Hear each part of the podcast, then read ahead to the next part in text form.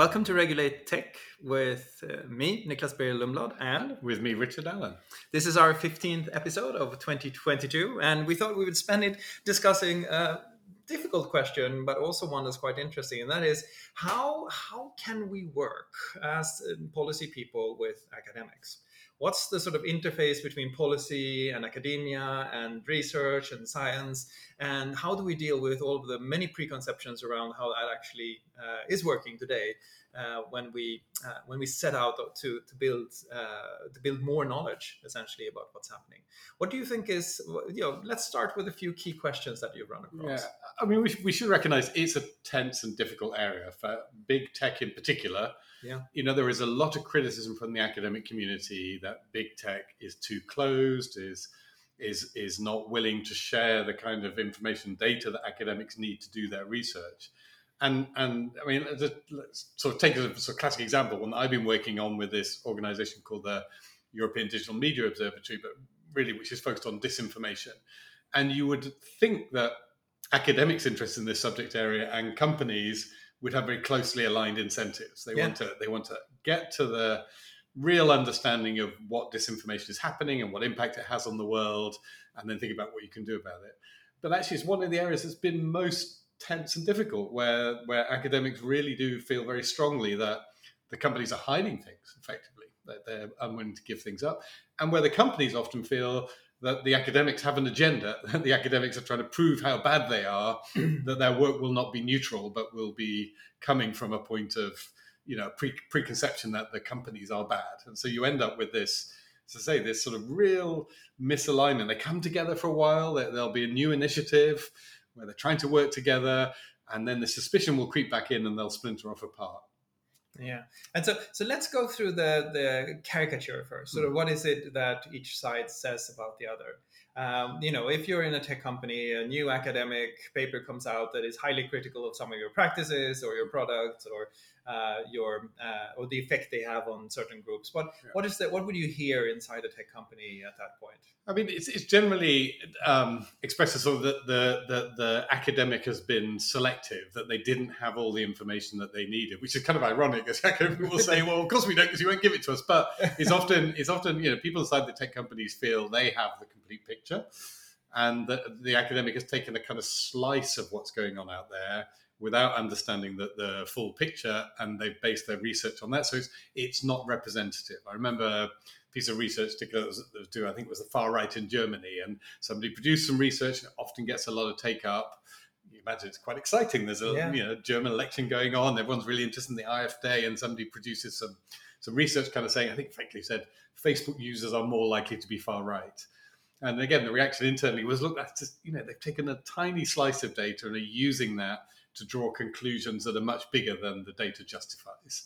Uh, they haven't looked at it in the round. So it's often it'll be a criticism of either partial selectivity or sometimes just of methodology that the, the academic methodology is inappropriate for the question being asked. And if you shift that around then to hmm. the academics, um, what do you think the academics typically would be saying about the big tech companies? Yeah. They issue this paper, there's pushback from the company.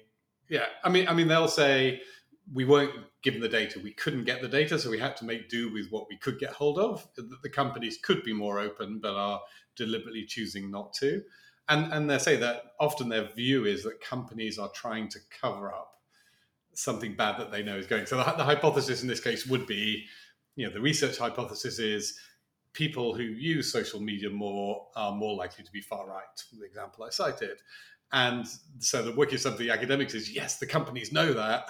it's embarrassing for them, therefore they're trying to cover it up and they're refusing to give data because they want to kind of maintain that cover up. It's interesting because what you're describing is an essentially non cooperative research uh, relationship, right? Yeah. In, in, which the researchers assume that the corporations are not going to want to cooperate with them. And so they assume that, uh, that the data that they need is there, but they're just not given it. So what, what, why do we end up in this non-cooperative relationship? Yeah. Do you think? I mean, I wish it evolve over time, and uh, you know, obviously, my experience was in Meta, Facebook, and and actually, in in the early days, there was a lot more openness, a lot more willingness yeah. to co- collaborate.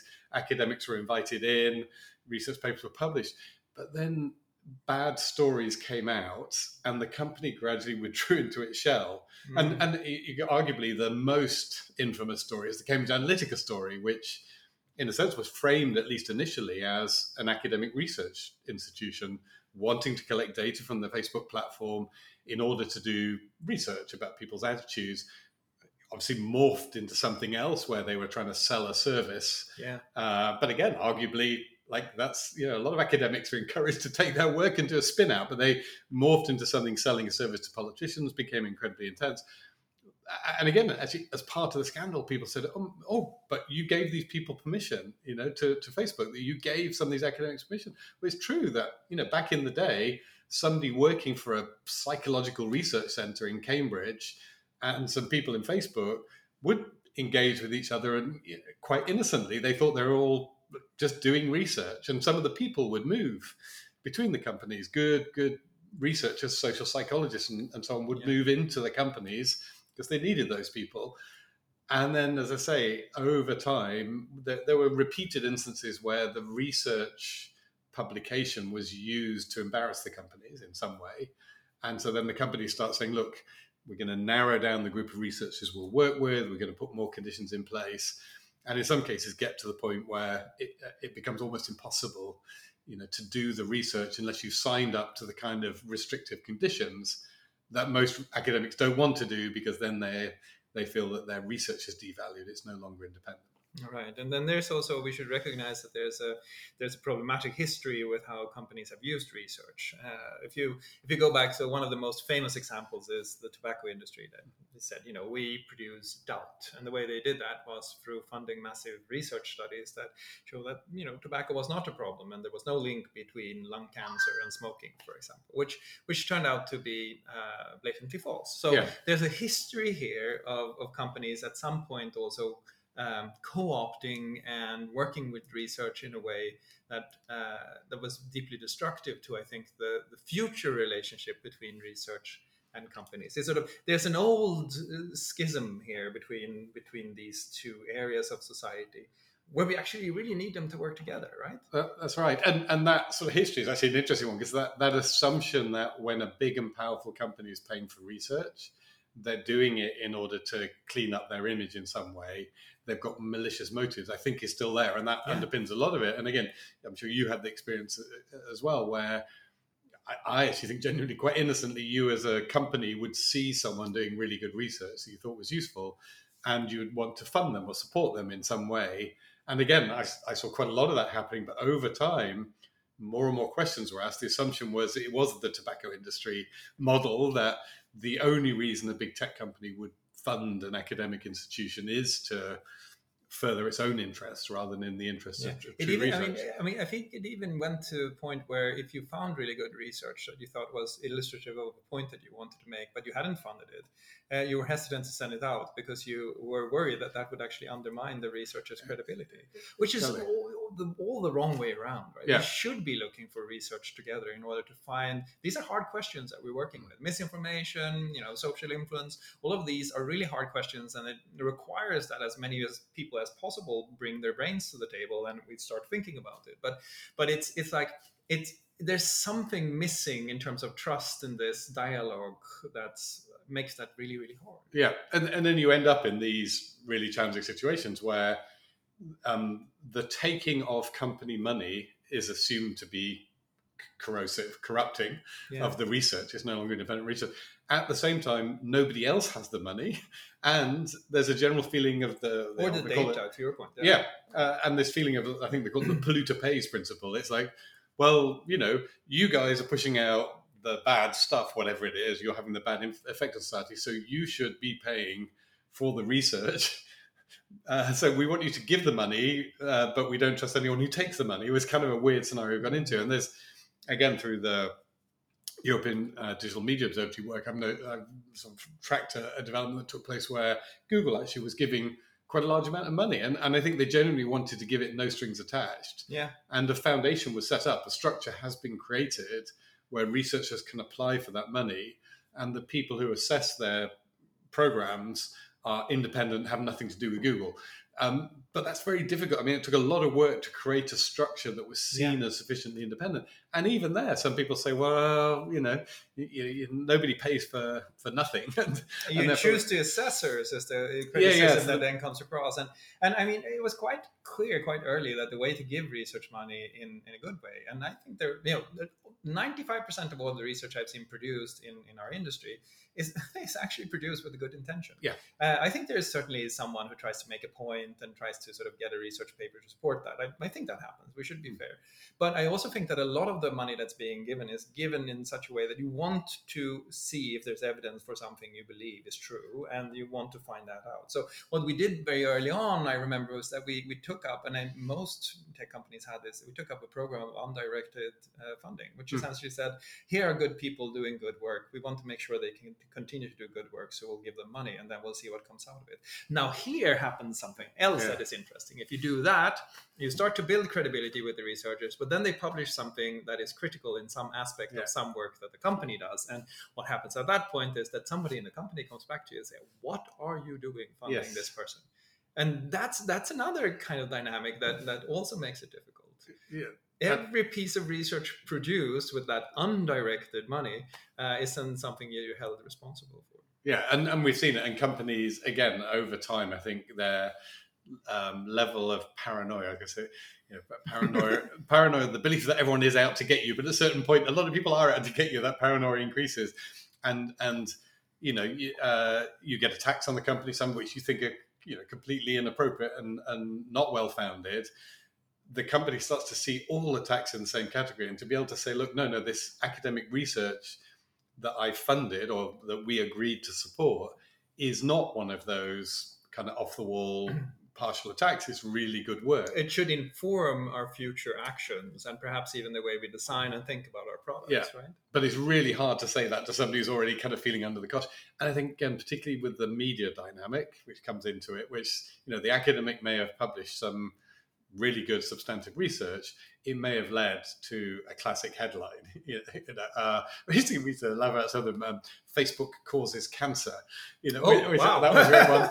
Uh, Facebook causes syphilis. That was another one. Oh, and, then- wow. I mean, and again, you look at these. These are literally we used to collect these newspaper headlines. The Facebook causes cancer was um, researchers have shown that more screen time can possibly cause cancer with the rays from a cathode ray tube, whatever it is, and and therefore Facebook causes more screen time, therefore it causes more cancer. Now, And I the- want to hear about the syphilis Oh, oh, part the- because that seems yeah. to be very questionable. And syphilis, I think it was um, Facebook users have more relationships, uh, Ah. uh, and therefore because they have more relationships, and the rate of syphilis relates to the number of sexual partners you have. So I was kind of put all that together, and you know, and so there's like there's bones of stuff in there, but it gets wrapped up into these headlines, and again, you can't control that. Once the research has done the work and they put it out in the wild, we see it every day. Some of the, shall we say, more. Uh, uh, headline chasing newspapers. Well, yeah, but the correlation is not causation seems to be a good reminder for a lot of researchers that it's often forgotten. Now, the, the other dynamic on, on, on in this relationship occurs on the other side. And that's when uh, a researcher puts something out that is uh, quite good, but funded by a company. Yeah. The other academics, whoever not funded, will then say, "Of course, you say that because you're funded by them." So there's between academics, there's also a certain tension when someone gets funds and funding to do something and someone else doesn't. So um, almost like a defensive move in the in the quite intense status game that is played in many academic institutions is to look down on the person that manages to attract corporate funds, right? Yeah, and, and I think this is probably true. Again, it's not unique to tech. I'm sure in pharma, in actually um, you know materials and defense related work and so on. There's a there's a whole set of different industries that push money into academia and a whole set of complex relationships. I, I've not been in academia and I don't pretend to understand, but I think again, if we're we're sort of sharing lessons here, it's very easy to blunder into that and not understand what you're doing. We've talked about non-governmental organizations the same. You can come along and say, you know, we got a load of money and we want to fund child safety. Uh, and again, there's a complex web of relationships between lots of different child safety organizations. You come in with a bunch of money, you fund one and not the other. Uh, it can end up being really messy. And, Yeah. and so I say, I think there's a lesson there, which is maybe to have good advisors to understand what you're getting into. And one of the problems you have at a tech company is that sort of instant reaction, that need for speed. Uh, something has happened. We need to fund some research in X. Again, misinformation be a classic one. After the 2016 elections, you know, we must fund this thing. We'll set something up. And uh, Facebook set up something called Social Science One, and we're going to put lots of money in and create a structure. Uh, there was a need to get on with it, and and actually it started. You know, it started well, but then then it was upsetting a whole bunch of existing relationships. There were all sorts of things that hadn't been taken into account. I think it's ended up not delivering what was expected. In part, I think because I say it was it was a, a you know spur of the moment. We must get on and build Reactive. something now. Reactive. Yeah. Let's build something now.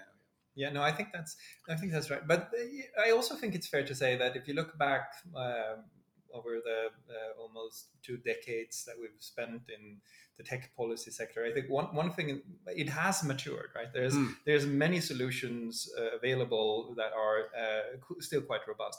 One of the the ones that I've found uh, worked best was when you were not the sole donor and you were giving to an institution and not an individual That's right.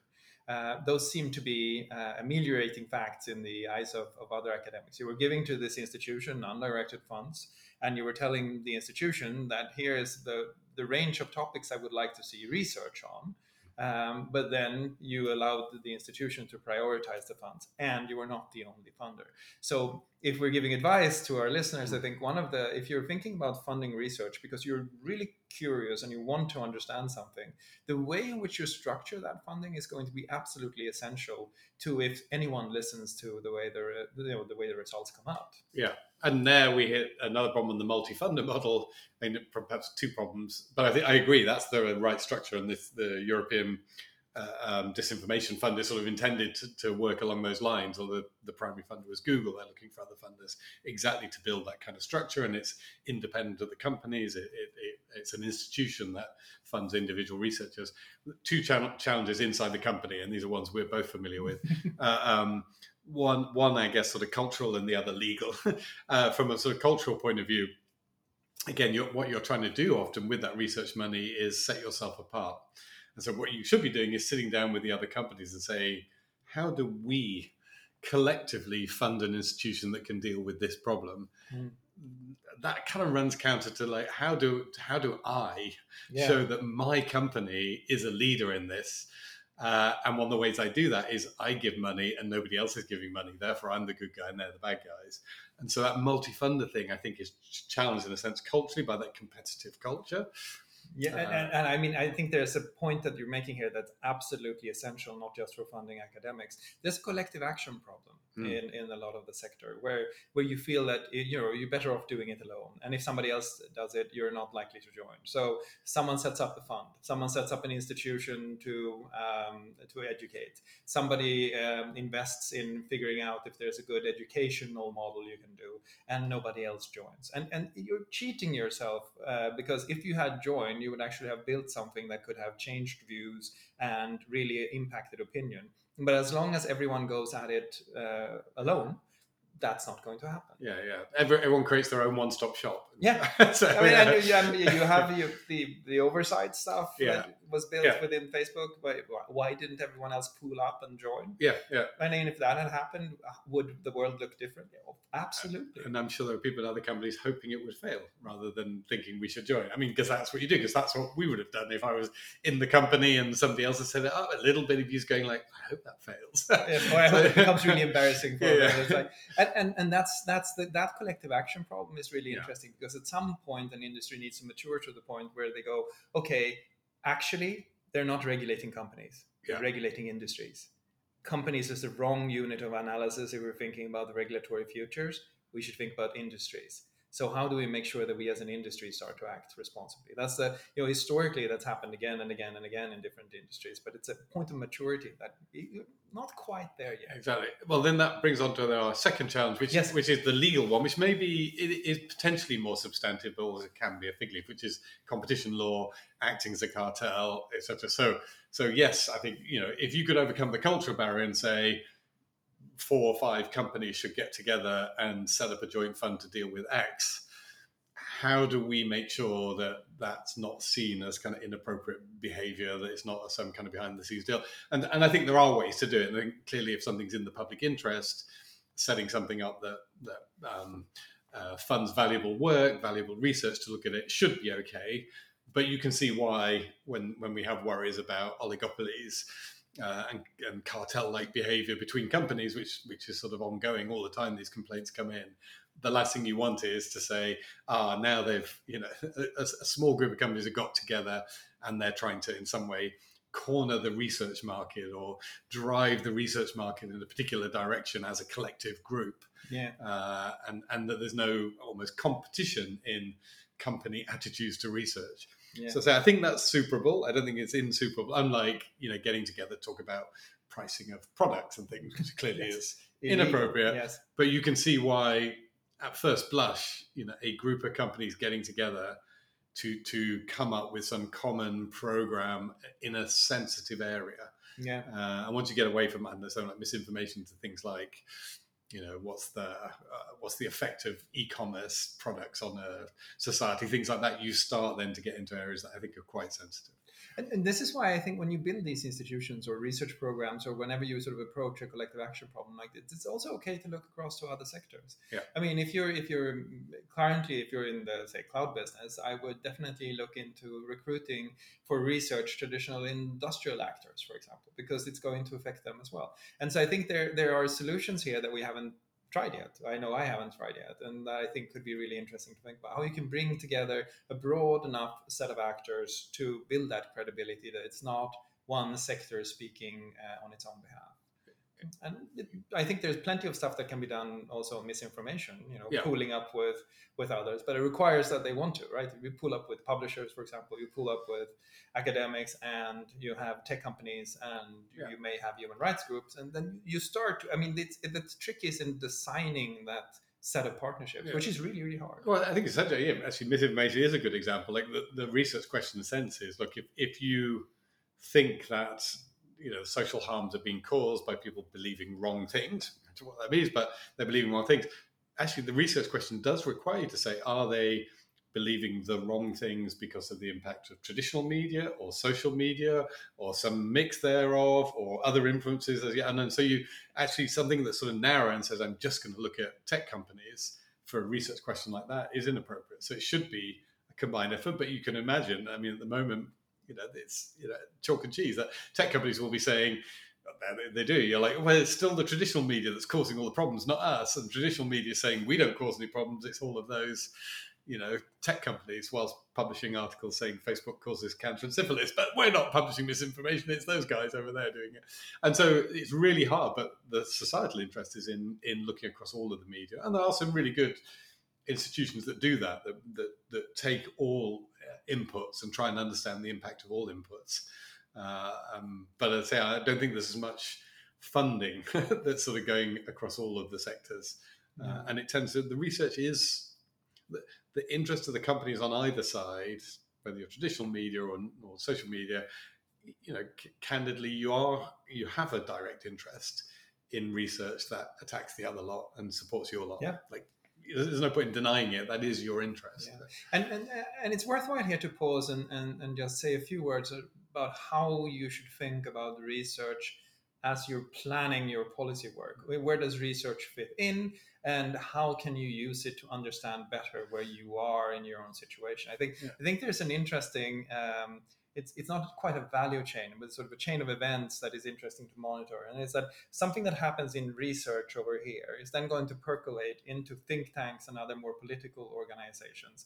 And then, if the events dictate it, it's going to become political proposals. Yeah. So something can start out quite early as a research paper and the research paper might be something you go like oh that that doesn't sound very plausible uh, but then you see it getting pickup and you know think tanks are now talking about this and suddenly something happens or there's a push and you see politicians pick it up as well. So one of the things that you should do if you're running a policy team and you're building an intelligence capability into it is to actually really look at the research. Yeah. Uh, go to ssrn.com um, search for your company's name first. If that's there that's a good indication that you should read those papers.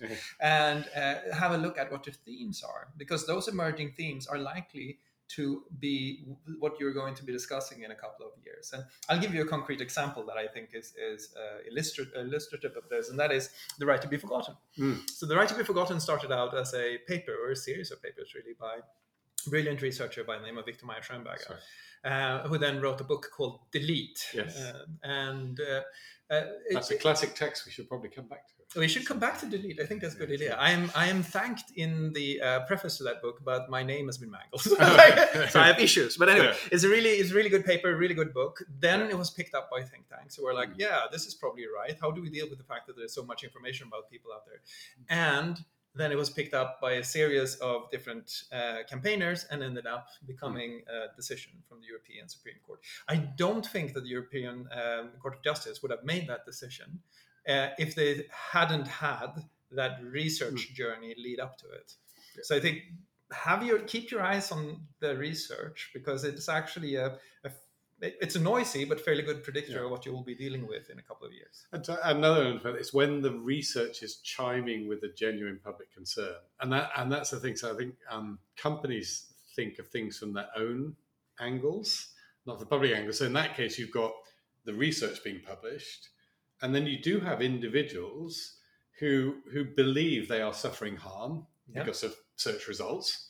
Uh, and they believe that's unfair, and they're going to raise it with politicians. So there's a real world uh, into the real world instances, there are complainants, and then there's a body of of sort of research and thinking and theory that proposes an answer to those complaints. Yeah. And when those two things come together, then then you've got action. There's actually a much better articulation of the model. I agree because if you think about the the Costeja case, uh, that Mm. Yeah. was exactly it. Yeah. It was individual harm combined with a uh, growing body of work that suggested that that harm could be and should be addressed within the legislation, uh, and the court uh, drew that conclusion.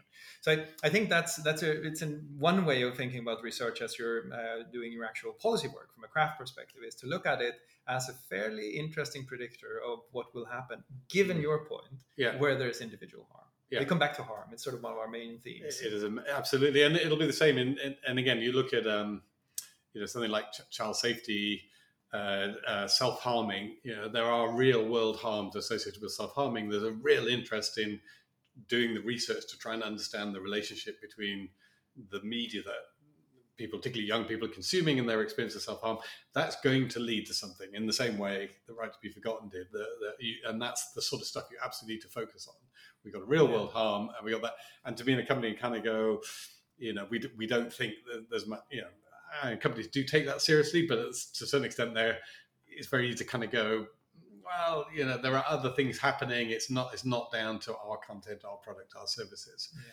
But if people are researching uh, and looking at different ways of dealing with uh, the content, that is going to feed into debate, and that's going to feed into regulators or, or court cases, and it's going to have a real world impact. Yeah, and as a policy person, you're not reading the research for veracity or plausibility. You're reading it for traction. Yeah, yeah. exactly. Is it saying something that is going to be attractive to a policymaker who is looking to fix something which is a real problem? Yeah. And if there's a researcher giving them stuff that's that's useful, credible, plausible, and provides some kind of solution, then that then it's going to have a significant impact. Yeah, and there are a number of case studies like this that can be really interesting to, Mm. to have a look at. For example, I think uh, anyone who traces the concept of search neutrality back will find a series of papers that were published in, I think, 2012 um, that predicted a lot of the discussion that then went into the DMA and the DSA about self preferencing, for example. So the intellectual seeds of many of the legislative proposals that you're looking at now are probably being sown today, and we will see the, the fruit of them in four to five years. So so it's a, it's a really interesting resource for a policy team, and I think it's kind of underutilized because the research is sometimes felt to be you know, highfalutin, abstract, not necessarily connected to reality. But take the time and read it because Yeah. it's going to pay off. Well, the, the whole debate around cookies and tracking, which is having a huge impact, a real world impact on the revenue of Yes. companies like Meta, who are you know uh, not able to monetize as effectively as they used to be able to, because there has been this pushback against cookies and tracking.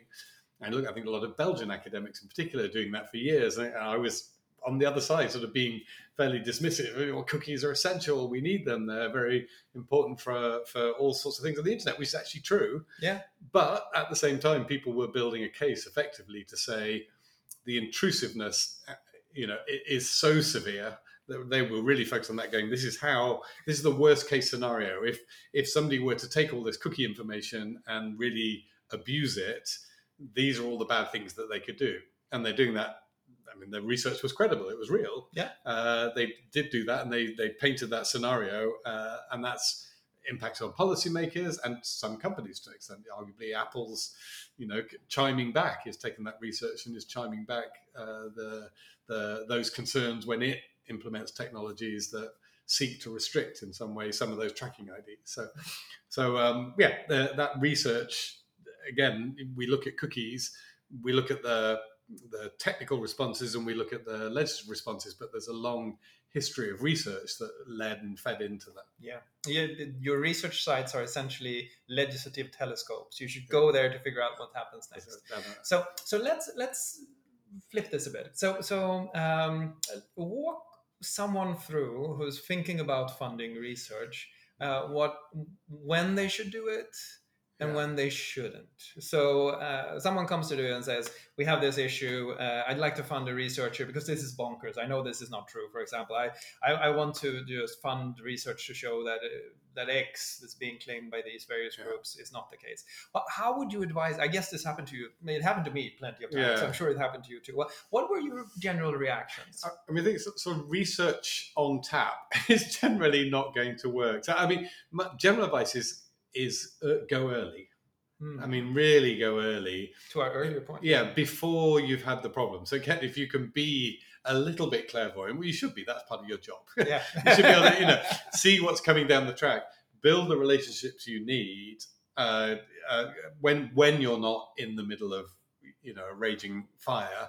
Build the relationships you need. Uh, work on on important research. Start start to make those contributions to the body of knowledge uh, and, and do that sort of without a you know without it being something where you're just reacting to a problem your company has.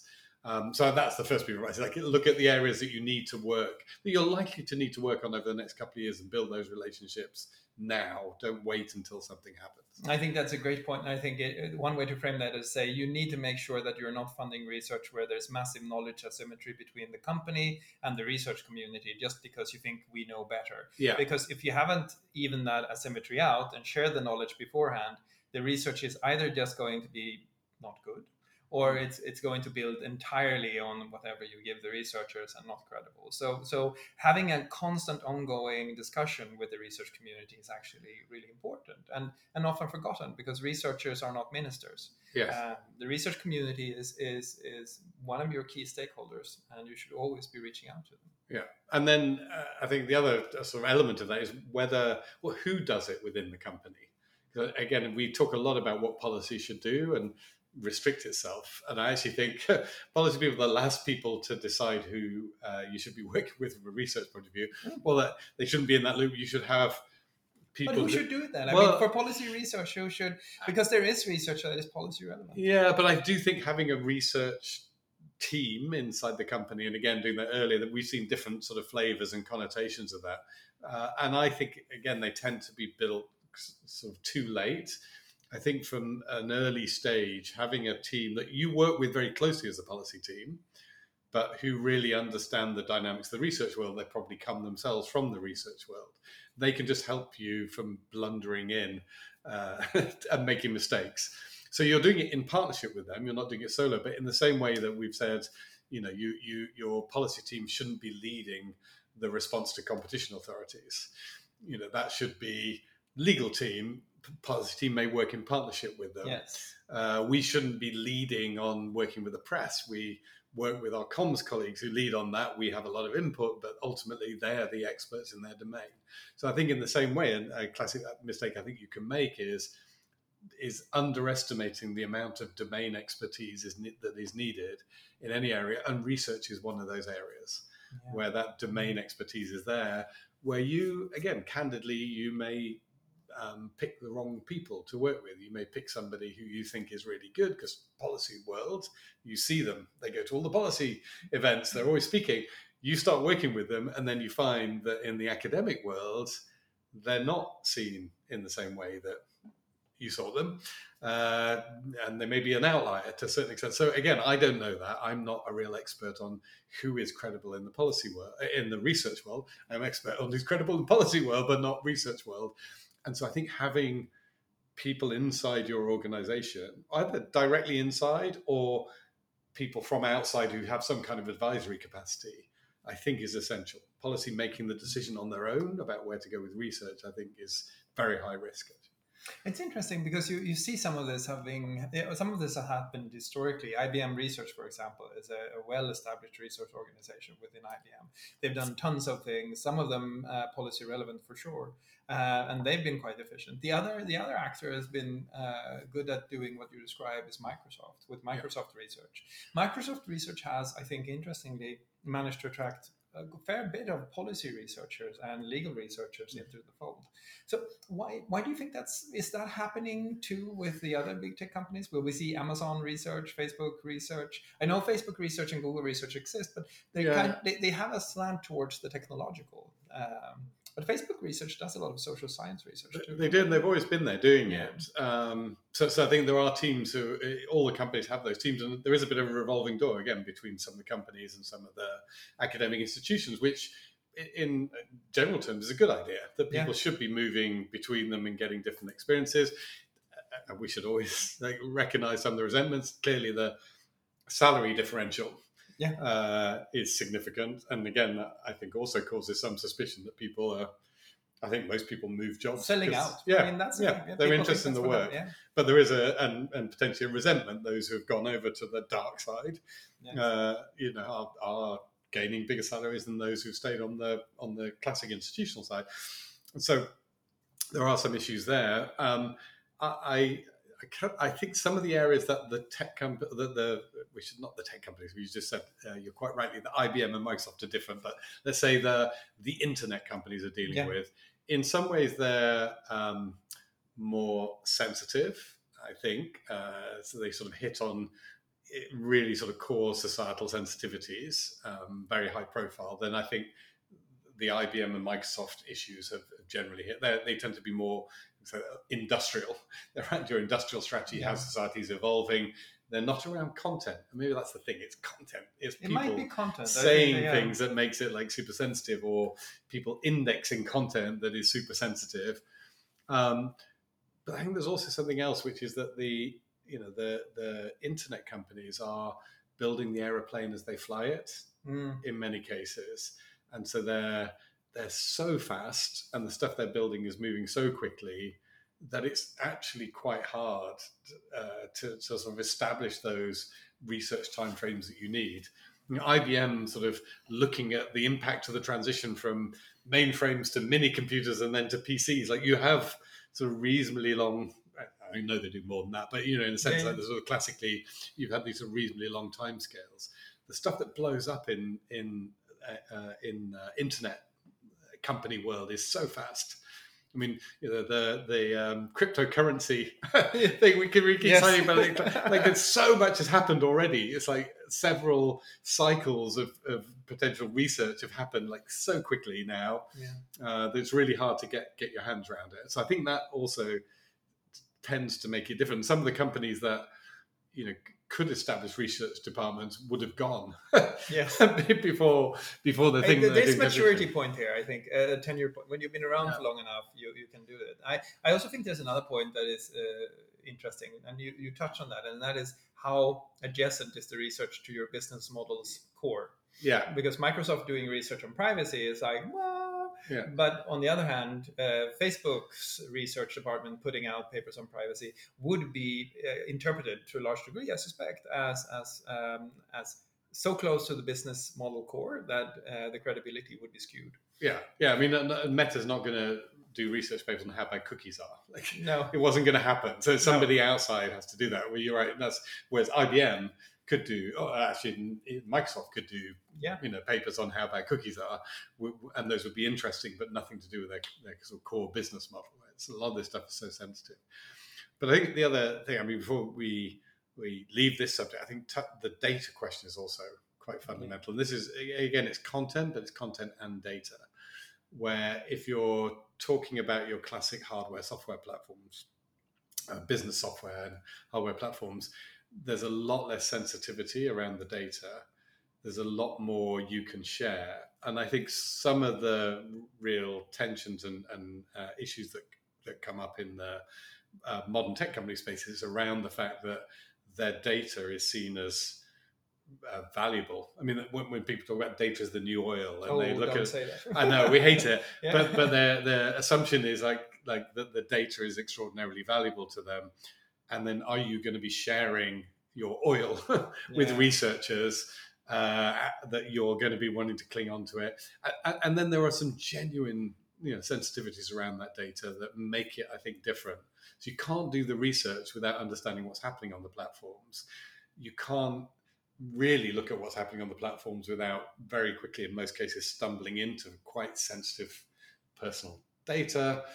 Uh, and how do we square that? And that's an issue that big tech platforms have. So, you know, Amazon, even you know, people's purchasing patterns, uh, how they're behaving on an Amazon, people's search patterns on a Google, people's uh, uh, media consumption patterns on a Facebook or an Instagram or a TikTok. These are all super sensitive areas yeah. Uh, that are quite different. And, and, and again, I don't think we've got to uh, a sort of steady state in terms of what the rules should be for access to that data where it's for genuine research purposes. And so so we wind it back to the young, mm. uh, the, the, young the team member is asking you you know i want to do research on this particular thing. The thing, first thing you tell them is i think if there's like an understanding in the community about this and you have been spending time with them and you think that that is the sort of the case then what's the next question? Is the next question do you think that we have data that we're willing to share that would be yeah. meaningful for us to build this out so we don't just ask them go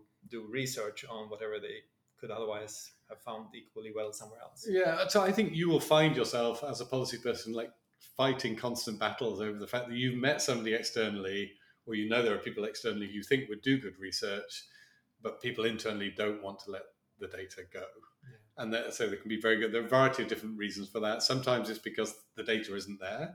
People assume the data is there. They assume you're better at collecting data than you are. Sometimes because the data is there, but it's poor quality, yeah. and people don't want to release stuff they can't rely on the quality of. And actually, there have been instances where companies have released data and it's turned out to have been poor quality, and that's kind of backfired. Yeah.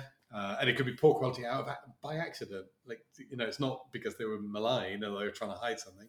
Uh, and sometimes it will be because you you can see the data and you can see there's something embarrassing in there. Yeah. And you don't want other people to see the embarrassing thing that you think exists within the data. Or you just don't know actually. In some cases it's like, well, you know, we can't let them do the research until we've done the research. Yes. because we really need to be the first people to understand whether X is causing harm. The last thing we want is somebody else to find out that X is causing harm before we do and for us to be reacting to it. And we haven't got time to find out if X is causing harm, therefore we can't allow them to have the data or let them do it. So I think just, yeah, I think fighting those battles or trying to understand where the limits are in the company, trying to understand whose permission you need to create better access to data. And I think actually, candidly, understanding that you're not going to win.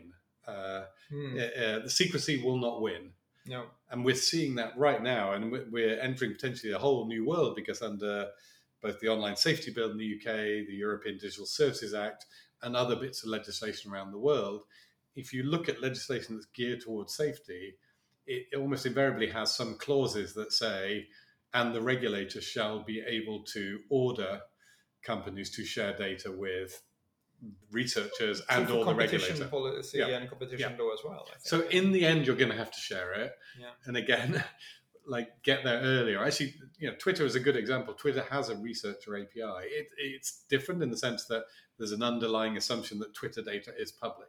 Yeah.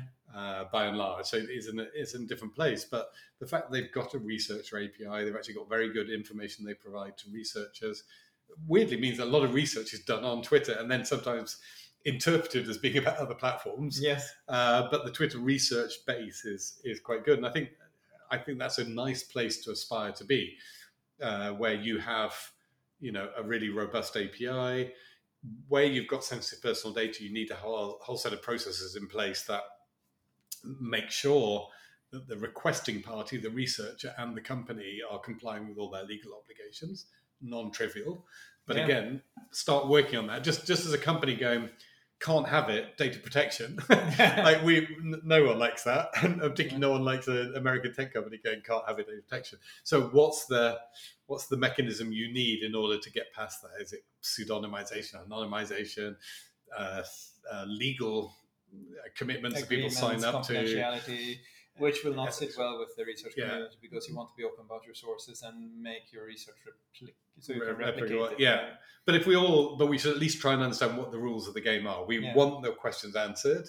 So, what is it within all of this constraints of law that will get there? And again, this new wave of legislation is going to force us to get there because the, you know Brussels is saying uh, we want you to keep people's personal data safe, and we're putting very strict obligations on you. But Brussels is also saying, and we want you to share data with researchers for these other purposes. Yeah. And so Brussels ultimately, the different bits of the institutions there, the European Data Protection Board and the European Commission, in its guise as safety regulator, they're going to have to square all of this and come up with a framework that allows that data to be shared. But I say, I, I just think like you can fight off openness for a period of time, but if there is that real public interest, Yeah. there's good research being done, and the research is answering a real public interest question, Yeah.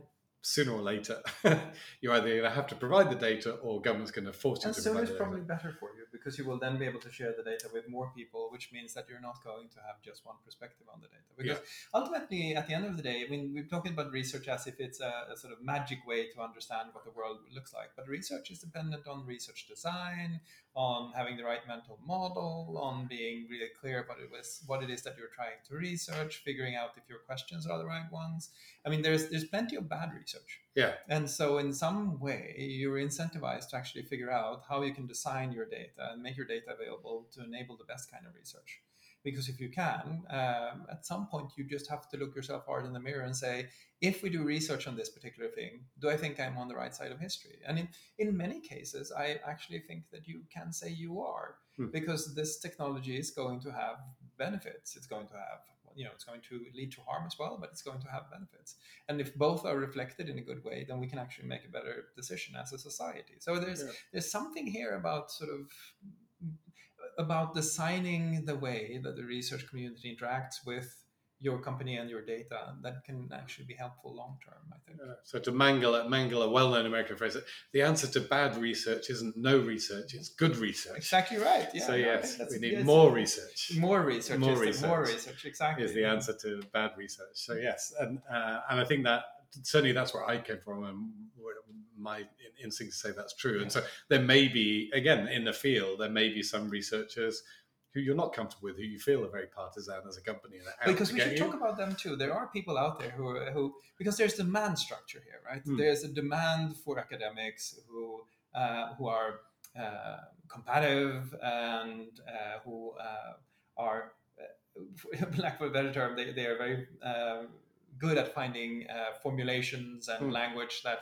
that sort of strikes at uh, big companies or big tech companies and and there's a demand for that kind of academic persona or rather for that kind of public intellectual because it's not in their academic capacity as much as in their public intellectual capacity and that and that creates i think some part of the tension with companies that that you know that their academics are doing really good work but then you know that some of them slide over into the public intellectuals category where they're opining on all kinds of things that have nothing to do with their work as well so there is a tension there in terms of demand There is, but then the the the risk is that you then again go back into your bunker, Yeah. uh, and and it's a and natural they're the only voices right and they're the only voices. So you've Yeah. somehow, uh, uh, and they go back to the conundrum of like, well, how do we get other more balanced voices out there? Yeah. But to some extent, you can't, you you you can't make that happen too obviously because you're not you're the you know you're funding the other side of the public intellectual the person who's going to kind of put the other argument i think you ultimately do just have to have faith in academic rigor and that Yeah. if enough research is done it will land know, in the right it will land in the right place and come to the right conclusions. Yeah. Uh, and the, the truth will out ultimately. I mean, that's what you have to believe that if, Yeah. if enough researchers look at it and that the mechanism will work, that the person who's who's done the bad methodology because they were partisan and they were trying to prove a particular point, someone's going to come along, contradict and confound their research, and the whole community is going to say, "Yes, you're right. That was that was your, that was a bad paper. This one supersedes it. This is now our understanding." And this is happening faster and faster and faster. The reason to tobacco industry could continue to produce DAUP for so long was that there wasn't such a vibrant um, community of scientists and people debating this and policy researchers, etc. So I think the the idea that as a as a company you can produce doubt for long enough to avoid regulatory intervention is, is simply not true anymore. No, because no. the doubt that you can possibly produce if you want to go down that bad path of the tobacco companies is simply not going to cut it it's, you can't i don't think that's even if people suspect that that is what some companies are doing i don't think that actually works yes and we, we should know we don't actually think big tech is tobacco but no but uh but but the point being but i think tech, a lot of people would make that they would make that assumption yeah yeah we don't think that's yeah true. no and so actually so to build that analogy actually in the way that the tobacco companies were were um, funding voices who would create doubt in a sense what the tech companies need to do is or our belief is if they if they if they do fund sufficient voices, the truth will come through, and the truth is much more mixed picture. Yeah. Um, tobacco is sort of quite clearly like it's always bad. Yes, there, isn't, there isn't a good side to tobacco. Whereas I think what you've got with um, uh, a lot of the new tech platforms that come out is a mixed bag. Yeah. Uh, it delivers some good, it delivers some harm, and and actually that again means you've got to have lots of research from lots of different angles. You can't just yeah. take one piece of it. And that and the risk in some cases is like we're only looking at you know nicotine. we're only looking at tar. No, you've got to you've got to look at everything, and there are some good products out there and some bad products, and some good aspects and bad aspects. So uh, one final perspective then. We talked mm. about the, the policy team perspective, about the academia, the problems, the tensions. So Suma, um, uh, an up and coming researcher comes to you and asks a question. They've uh, just been offered a million dollars to go do a research project for a large tech company and they're currently at, say, a think tank or some kind of independent institution. Uh, this would allow them to concentrate on an issue they think is really important for one or two years. They're very enticed by the idea, but they want to ask you, is it a good idea for me to take this money? Yeah. So I I I would say yes. generally, I mean, if the research is genuinely important, and if you are confident that the company is going to be sufficiently hands off? I guess that's the question. Like you, the terms of the contract are critical. If the contract says you are now entirely independent, that's fine. If you think they're going to be bothering you, that's then then that's the problem. So and you want the contract to actually be openly available. So yeah. one of the things you should negotiate is that you can show the contract to whoever asks. Exactly. So that's the baseline for do, do you take it on? There's a secondary question, which is what are your peers going to think and say? And that's probably down to the individual. Like if you've got sufficient credibility, uh, your peers are going to say, "Oh, clever Jane, she's yes. taking the tech company for a ride because we know that she's going to publish really good critical work." yeah. um, it, it, may be in another circumstance that you're you're not you're you're at a stage in your career where you might have to worry that people are going to see you as being bought out. But that's a very, I think, individual and and sort of personal decision as to where you want to go with your career. But and how nice peers you have too, because there are many peers that will take the opportunity in a sense. Yeah. yeah. But there is a huge amount, which again, not, not a huge amount of money is going into research to all sorts of institutions with very good, very legitimate you know researchers that everybody respects and they are taking that money and doing good work with it and again we have to come back to this core question like if not the tech companies who is going to pay for the research of the impact of tech on society the only other options are government and government's got some funds, uh, but I don't think many people at this time would say this is the number one priority.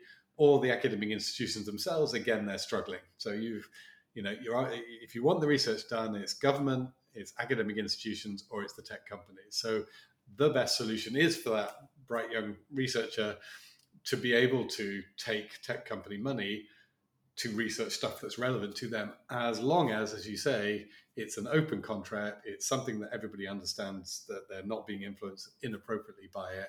Uh, and I guess to a certain extent, as long as they personally feel that their reputation is not going to devalue their work when they publish the stuff that you know it's not going to land in the way that they want it to land just because of the fact of the money. Yeah. That's good advice. So, with that, uh, I think we can cut it to a close. Research is going to become even more important in the coming years. I think we'll see much more of it when it comes to technology, society, and the impact on us as, as individuals. So, uh, you can find this podcast on your website, which is www.regulate.tech. Well, thank you. Thanks for listening and tune in for our next episode.